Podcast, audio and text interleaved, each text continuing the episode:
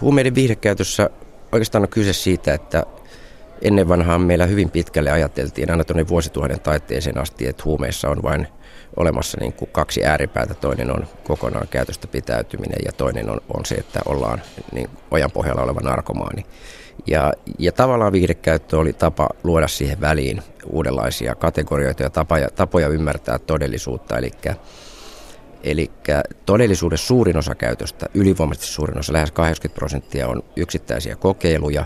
Sen jälkeen tulee suuri joukko ihmisiä, esimerkiksi kannabiksen kohdalla 36 prosenttia 25-34-vuotiaista on kokeilu joskus kannabista tai, ja jotkut käyttää satunnaisesti. Siis suuri joukko ihmisiä, jotka käyttää ihan tavallisia ihmisiä, jotka käyttää silloin tällöin kannabista rentoutuakseen, osa lääkinnällisesti. Samalla tavalla meillä löytyy bilettämisen yhteydessä olevia käytettäviä aineita, joita lähinnä on sitten stimulantit huumeet, eli ekstaasi, amfetamiini ja kokaiini.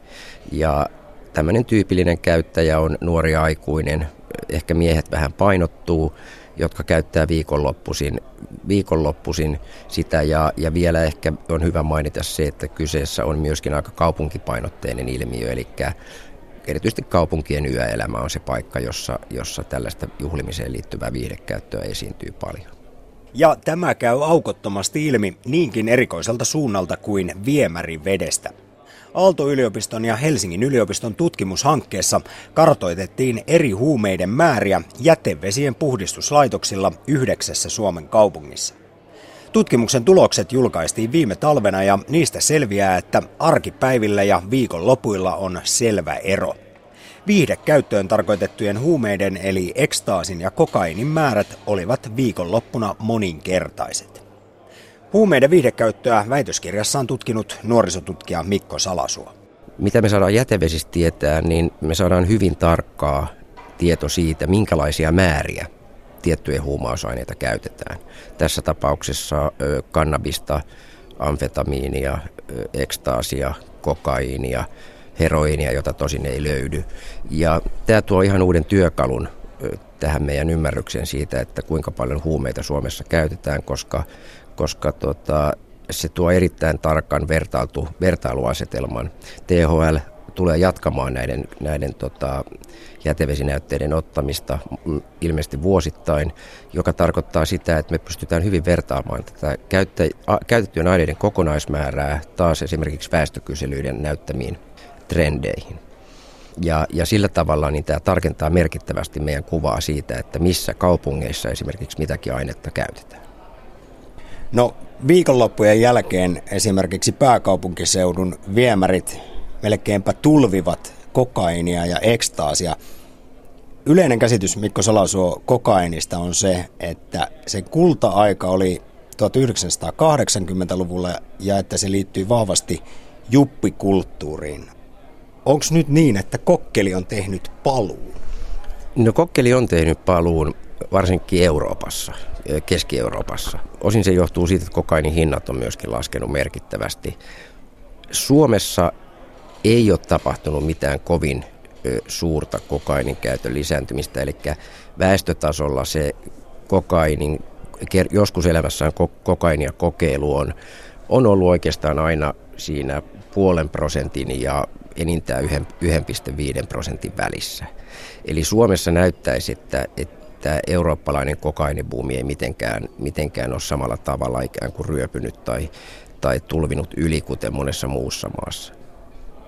Kokaini on siis statushuume, mutta Mikko Salasuo, miltä se sitten kuulostaa, kun minulla on kertonut kaksikin ihmistä niin sanotulta kovapalkkaisilta aloilta, jotka eivät kuitenkaan tähän haastattelua halunneet antaa, että kun he tekevät pitkää päivää toimistolla, niin siellä kyllä aina silloin tällöin vedetään viivaa, kun espresso ei riitä.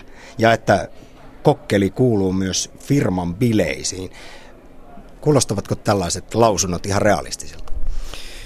Jos 80-luvulla kokaini oli tällainen, silloin oli symboliarvo tällaisen niin kuin nousun ja, ja uudenlaisen työnteon, bisneksen teon ikään kuin rinnalla käytettävä viihdekäyttöhuumeena, niin nykyään Suomea kutsutaan työhulluuden yhteiskunnaksi.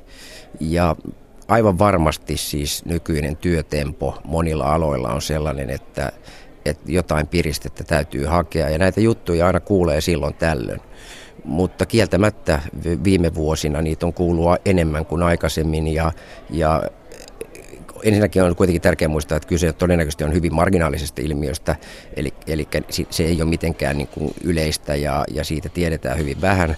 Mutta toisaalta niin on ihan selvää, että, että kun työtunnit joillain aloilla rupeaa venymään 18, 14, 16 tunniksi vuorokaudessa nuorilla aikuisilla, niin, niin tämänkin kaltaisia ilmiöitä varmasti esiintyy.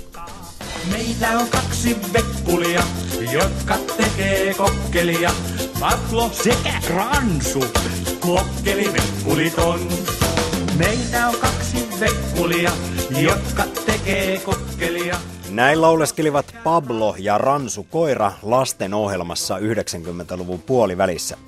Kyse oli silloin tietysti viattomasta ruoanlaitosta, mutta nykyään kappale on uudessa suosiossa netin ihmeellisessä maailmassa. Kokkeli eli kokaini ja ekstaasi ovat siis Suomessa käytössä viikonloppuisin ja viihdetarkoituksissa. Ongelmakäytössä meillä on erityisesti puolestaan amfetamiini. Heroinia taas ei piikitä enää juuri kukaan, vaan opioidiriippuvaiset ovat siirtyneet sen korvaushoitolääkkeisiin. Kaikista yleisin laiton päihde on kuitenkin totta kai kannabis, ja se kasvattaa vain suosiotaan. Mutta Mikko Salasuo kertoo, että tässä asiassa on tapahtunut myös toisenlainen, erittäin merkittävä muutos. Sellainen iso muutos on tapahtunut tuossa vuoden 2008-2010 välissä, että Suomessahan on siirrytty käyttämään hasiksesta marihuonaa. Eli kannabiksessa on tapahtunut aivan merkittävä siirtymä ja sen taustalla on tämä kotikasvatuksen yleistyminen. Ja se tarkoittaa käytännössä sitä, että, että 40-60 000 kotitaloudessa on kasvatettu kyselyiden mukaan marihuonaa omaan käyttöön. Sitä annetaan lähinnä ilmaiseksi kavereille. Käyttöä perustellaan joko lääkinnällisellä käytöllä tai sitten rentoutumisella tai juhlimisella. Ja, ja, ja tämä on aika iso muutos, koska se tarkoittaa sitä, että tämä kannabis, rikollisten ulkomailta tuoma kannabis, kannabis on vaihtunut itse asiassa arvioiden mukaan vuonna 2008 kotikasvatteiseksi marihuonaksi. Ja jos ei oteta kantaa käyttöön määrään tai onko käyttö eettisesti hyväksyttävää vai eikö, niin ainakin sillä on se positiivinen puoli, että, että ne, jotka kannabista ostaa ja kokeilee, niin ei joudu tekemiseen tämmöisen kovan huumausaineen rikollisuuden kanssa.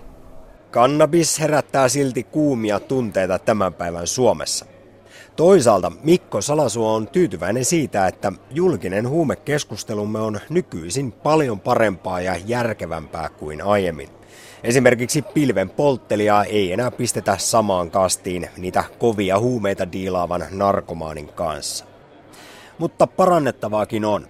Salasuon mielestä yksi tärkeä ja erittäin huolestuttava asia suomalaisessa huumekeskustelussa on jäänyt aivan liian vähälle huomiolle että nykyisin lääkkeitä käytetään entistä enemmän huumaaviin tarkoituksiin. Ja, ja tällä mä tarkoitan sitä, että esimerkiksi monet Suomessa käytettävät unilääkkeet on benzodiazepiinipohjaisia, jota käytetään myös rauhoittavana lääkeaineena.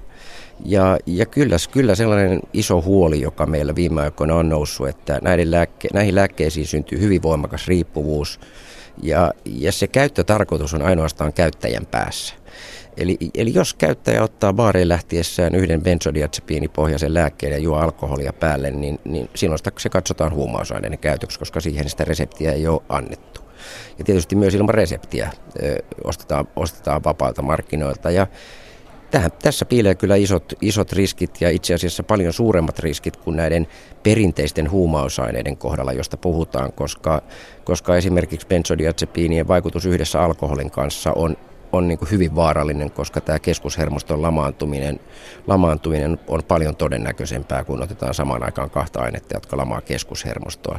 Ja tästä tämä lääkekeskustelu e, jää vähän tämän huumekeskustelun varjoon, vaikka tosiaan itse asiassa niin nämä lääkkeet aiheuttaa kuitenkin väärinkäytettynä, huumeina käytettynä meillä kaikkein vakavimpia ongelmia tällä hetkellä.